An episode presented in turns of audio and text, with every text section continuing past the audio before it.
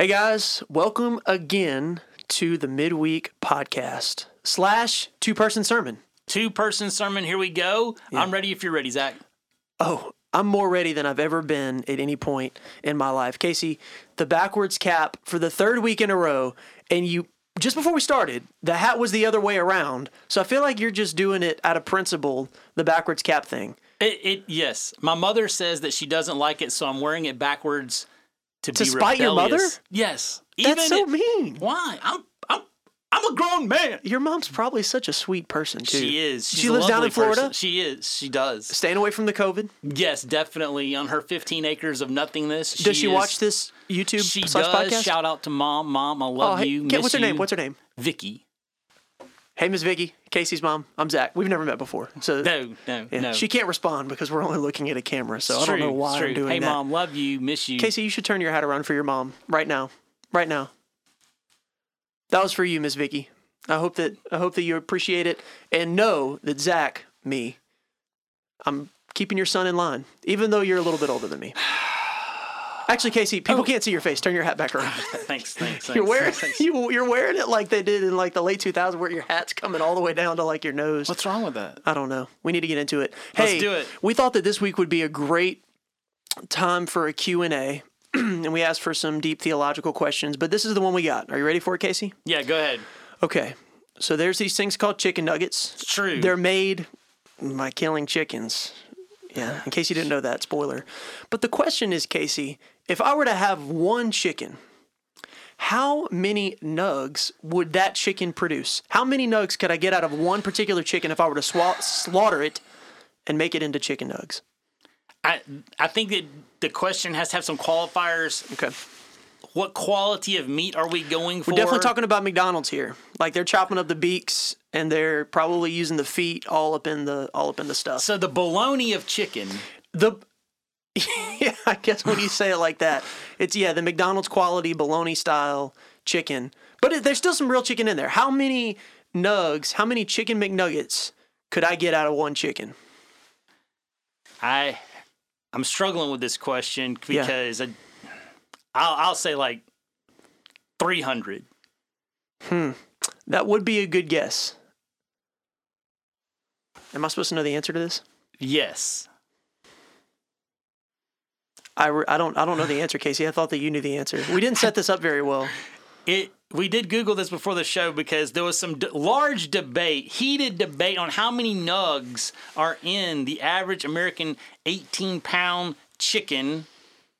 And Let's it- stop pretending that we didn't Google it before. You know the answer. 510 Five hundred and ten nugs. chicken nug. So if you can get a twenty piece for twenty dollars, I mean, quick math tells you you could. I mean, one chicken, one chicken should really yield a lot more than you pay for it. It's true. we're Very in the wrong. We're definitely in the wrong business. We need to get in the nugget business. Well, the no, no, no. We need to get in the chicken business, which would then prompt us into the nugget business. What would we call our chicken business? Uh, I don't know. Quack quack. No, no, no, no. Gobble Quack, gobble. quack. No, that's turkey. what is the are chicken? us. bit? Cluck cluck. Cluck cluck. Oh Okay. wait. Name Casey- our chicken pi- business for this podcast. Name the chicken business that Zach and I would enter into. Submit your names, and uh, we'll vote, and we'll pick a winner next week. So go ahead and put that in the comment line. There's got to be something with Cluck, Casey, Whoa! something. Yeah, watch it. Why Hey, does my name That's get what into I'm saying. it? Uh, let's move. Let's move on. Let's move on. Because Revelation 11. Revelation chapter 11. where we're Casey. Take it away. What's going on here? We got the two witnesses. This is probably one of the most confusing chapters in the book of Revelation, Zach. And so a lot of people have a lot of questions as to who are the two witnesses, what are they doing, why are they um, breathing fire, and, and things of that nature. Uh, and so as we we jump into this chapter, one of the things that we have to realize is this is in the context of the greater book of Revelation, and that chapter 10 gives us a great little insight at the tail end into why chapter 11 is here. And so I want to read. Uh, Revelation 10, verse 11, John says, Then I was told, You must prophesy again about many peoples, nations, languages, and kings. And so that little word again means that John doesn't get any time off. Here we go again. And so as John begins to write again, he is basically starting the prophecy again reiterating that repentance is necessary for the world. And so, mm-hmm. as we jump into the two witnesses, this is before the seventh trumpet, which is pretty cool. And we've had the small book, the little book. You remember that mm-hmm. last the little week scroll or two weeks ago, little scroll, and now the two witnesses. And so, the word has come, and God has spoken through the little book about redemption, reconciliation. And again, here with the two witnesses, He sends two prophets. If you want to say they're literal literal, great. If you want to say that this is a representation of witnessing from the church, fantastic. Either way, God is sending uh, His people, His community, His body, His two witnesses out to preach His word. And mm. so hmm. that's what's taking place here in chapter 11. These witnesses come and bear the fruit of the gospel. Cool. And we're reading out of the New, New International Version. We're going to start with verses one through three. Sure. And just kind of see what's going on. All right, let's jump. I'm excited. So, just to be clear, if you've been confused up to this point, you're saying it's not looking good for chapter 11 because no, not at all. You yeah. may be more confused than when you started. So, if you want to pause and read and reflect and then come back, do it now. Yeah, man. I'm excited. I like being confused sometimes. It's great because it's it's like trying to get out of a maze. We can do it. I don't know. I have that, faith in you. I don't know. I thought that was going to be better when I said it. All right. Revelation chapter 11, New, New International Version. I can't say that. Uh, starting in verse 1. I was given a reed like a measuring rod and was told, Go and measure the temple of God and the altar with its worshippers, but exclude the outer court do not measure it, because it has been given to the Gentiles. They will trample on the holy city for 42 months, and I will appoint my two witnesses, and they will prophesy for 1,260 days, clothed in sackcloth. What's sackcloth? It's like burlap. It's really uncomfortable. Don't ever get sackcloth underwear. Have you? No. Would never buy Could that. you even do that, or do you have to make that yourself? Probably somebody has it. Yeah there it seems to serve no functional purpose. But maybe I guess if you're like a purist who's like, we can only wear what's in the Bible. Calvin Klein's new line. Sackcloth underwear. Uh, just, just don't let it rub you the wrong way. It, okay. What's going on in verse one to three? We need to move on from this topic right now. I'm starting hey, to imagine it. Calvin, give us a sponsor. Is Calvin an actual person? Yes. Really? Yeah, definitely. I don't think so. I think it's just the name of the brand. No. It's a person. All right, tell us what's going on in one to three, and I'm going to Google that while you're uh, while okay, you're telling. one to three is basically uh, John is measuring the temple, and so uh, as he's been instructed, and this is the idea of completeness, and really the temple here is representing the community of Christ, the community of faith, the church at this time, and so he's saying the church is complete, it's whole, it's been measured, it's where it needs to be for the two witnesses to come out of that, or the witness to come out of that, and so as you see here here he is he is basically giving the launch pad for the two witnesses. The church is ready to go, and the two witnesses come out of the church. So these two witnesses are commissioned, really, if you will, out of the church. They've been prepared, they're ready to go, and here they come. And so the launch pad is cleared for takeoff, and the two witnesses come out of this Christian community here in chapter 11. Okay, so these two witnesses, remind us again, are who? They are, most people think they are uh, Moses and Elijah. The reason that we come to that conclusion is because those are the two uh, witnesses, if you will, that are uh, with Christ at the Mount of Transfiguration that Peter, James, and John uh, view in the Gospels. We have that mm-hmm. account, and that's where most scholars get that is that it would be these two again all right. Yeah. Uh, Moses representing the law, Elijah representing the prophets. Hmm. And so that's where we get this idea of these two witnesses and those being them. And so if you take it not to be a literal person of mm-hmm. Moses and actually Elijah, but representing the law and the prophets, which is more than likely the case, the law would be what causes us to basically commune with reality. The law gives us parameters mm-hmm. uh, inside creation, whereas um, the prophet Elijah, represented there, gives us the destiny where the prophecy is going. And so basically, it's this boiled down to a nutshell. It is this is how you shall live. Mm. Now go live it. So Moses is this is how you shall live in creation, and Elijah is now go live it. No, now go live out the word of God. That's what prophecy was always about: is go live out what you know to be true. Yeah. Do you think it also is an indicator that they're two witnesses, and this is, uh, you know, revelation of Christ? Do you think that if it's representative of the law, Moses, and Sure. Elijah's representative of the prophets, could it also kind of indicate the law, both law and the prophets testify Yes. to who Jesus Christ is? So it's, they're one in each other. They're kind of they're the same. Exactly. So what is the purpose of these two witnesses? Like, what are they? What exactly? Um, what do you, what kind of role do they play? I don't really know if Are we saw you that. in the are you asking me what witnesses do, Zach? Yes, Casey. Witnesses witness. Boom. and that's exactly what they're doing. They're bearing witness, like you just said, Mm-hmm. because of the representation of the law and the prophets. They are bearing witness of Christ. Uh, I think it's interesting that when you look at the Mount of Transfiguration and you look at James and John and Peter and what happens to them, they see Elijah and Moses with Christ there. They kind of freak out a little bit, ask if they need to build shelters for them all. Jesus says no, and then he says, "Do not repeat this until I have risen from." The dead. In doing so, what he is saying is now this will make sense. And so they are able to no longer see the witnesses of the law and the prophets, Elijah, Moses. Now, Peter, James, and John are the witnesses, hmm. just as we are the witnesses bearing witness of the law and the prophets and the revelation of Jesus Christ. And so, what was once theirs, what was once John's, he is passing on to the church and to us. And he is telling us that here in this text, that we are to live it out as it has been taught to us. Okay, so this isn't necessarily. Let let me pause for a minute. This Do it. I I I know people are sitting there and kind of being confused because I'm sitting here and kind of being confused right now.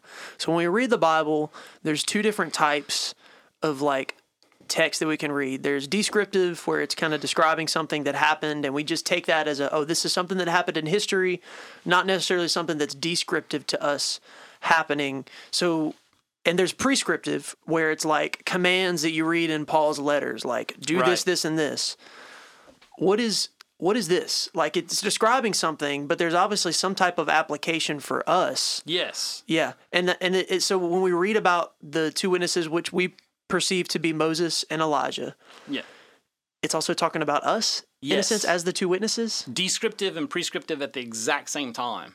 It's saying, hmm. look at the example that has been given to you and how you have been taught and what you have been taught, and then bear witness in the coming days of Christ, just as John is bearing witness of what he saw and what he has seen in heaven. We are to bear witness to what we know to be truth and what we believe to be coming true. So will there be? This is probably getting. I might be stepping on what you're you're gonna say later, or I might just be getting way off. Is there actually going to be two witnesses, or is there that are Elijah and Moses, or is this more of something that is a text to remind us that we should be witnessing and testifying of the law and prophets about Christ? Yes. Okay. Possibly two witnesses walking around mm-hmm. in the year 2025, 2027, Yeah. who knows, 2049, 2152, mm-hmm. who knows.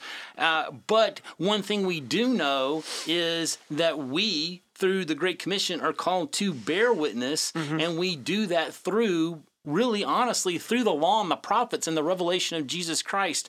And so, as we are sitting here amidst this crisis, it is for us to ask ourselves are we coming out of the crisis commissioned to bear witness? Are we making the most of this opportunity, this time that Christ has given us as He has really paused the world mm-hmm. through a, a small virus? Are we coming out of COVID commissioned Mm. Because guess what will good. come out of this? It will co- come out of this. There will be a lot of chaos in people's minds, in people's mm. hearts, and in people's lives. And it is for us as followers of Christ to crush the chaos mm. with Christ as we come out commissioned, really better off, hopefully, in our spirit, in our mind, in our relationship with the Lord, the relationship with our family, the relationship with our Christian community. That is what we should come out of it. We should come out of this crisis, come out of Revelation 10, 9, 8, 7, 6, 5, and 4 better than when we entered in. I'm just I'm trying to put myself in the shoes of somebody in the first century who would be reading this and and wondering like if they read this would they be thinking hey these two witnesses are coming as two actual actual people soon like if you're sitting in the persecuted church or they read this and take application from it and be like well almost like it's not a dream interpretation but almost like a hey this is what's happening so this is what how we should respond to it. It's probably both and like we're both I would think that if you know if, if John is there and he's writing this, um, probably that first century church is probably thinking Elijah and Moses actually coming back because the Mount of Transfiguration would not have been too far back in history. Whereas we don't have necessarily an eyewitness walking around with us of the Mount of Transfiguration. So for us, it is a little bit more difficult to think uh, would Elijah and Moses appear on this earth, say, you know, in Kansas and, and be walking around uh, spitting fire and putting out plagues on people? Could it happen? Definitely. Yeah. Okay, if that's how God Yeah. chooses to see it go down. But more than likely for us, it is definitely a call to be witnesses coming out of the community. Yeah, yeah, that's that's really good. Out of the that, that gives me a better idea, I think, of who of, of not only who the witnesses are, but the our implications from learning about who they are on our lives today. Well, we're trying to get through 13 verses of text here. That was one through three. Yeah. Uh, I'm not going to read four through 13. You just kind of want to give us an idea of of what's going on and how the two two sections are separated there. Yeah, basically the two witnesses appear, and then in verse uh, seven uh, or uh, and following, they kind of disappear. And so when they come on the scene, um, they're spitting fire and plagues and um, prophesying left and right. And then basically uh, the beast comes up from the abyss in verse 7, attacks them, overpowers them, and kills them. Their bodies lie on the street. Um, and they are humiliated. And then after that they uh, they rise from the dead. They get up and they start walking. And then god says hey guys come up here and they disappear again uh, and so that's uh, that's why we think uh, transfiguration that's Yeah. why we think moses and elijah's because um, they basically appear and disappear in the same way. Uh, and so that's kind of where we get that from where most scholars get that from. Uh, and then you get into uh, the idea that um, these guys mean business, that um, their life is uh, taken from them, but only because they give it. Yeah. Okay. And so you see that in the text. And then these guys, um, they they don't stay down long. Uh, they stay down the three and a half days, and then they rise, and they're ready to do business again. And so for us, when I read this text, it is challenging because I I don't think that I've thought about coming out of the COVID ready to witness and bear witness to what God has done and done in my life during this time of really intense isolation, more so than probably any of us have ever experienced. This uh, intense um, isolation from Christian community, a lot of online community, but um, you know, if ninety percent of communication is body language, um, we're pretty low right now. Yeah, yeah, really. And I'm tired of elbow So- bumping people. You know, Oh yeah, the, yeah. the COVID if you if you see people at all, Yeah. yeah. So what it so for our context right now, you know, if you're saying this text is an encouragement to us to be witnesses ourselves and to testify ourselves, how would you recommend that we do that right now? Do we wait? Do we wait to witness until the the COVID's over? Like what is what does it mean for us to to apply whatever we just read today? I think it really needs to be uh, a next moment up mentality that you would take advantage of any and every opportunity that Christ would present to you. And so, if you have a Zoom call that you're on and you have an opportunity to bear witness to the name of Christ, you need to do so. If uh, if you meet a stranger, uh, you know, if you have any interaction, we are so starved for interaction at this point. I see more people talking at the gas pumps than ever before. People are are very hospitable to you in the grocery Yeah. store. They don't necessarily run from you. They're just wanting any type of human interaction. People are starved for communication. And so when people ask you, you know, what are you doing here? How's it going? I think we should let them know that the hope that we have that got us through Super One is Jesus Christ. Uh, my cashier today, she told me as I was checking out with my lunchtime groceries, she said, Hey, have a blessed day. And I said, You go with the peace of God. And she goes, Thank you so much. I said, Thank you for being here and serving our community through being a cashier. It, we're starved right now. Yeah. I think also just I think witnessing implies explicitly sharing who Christ is.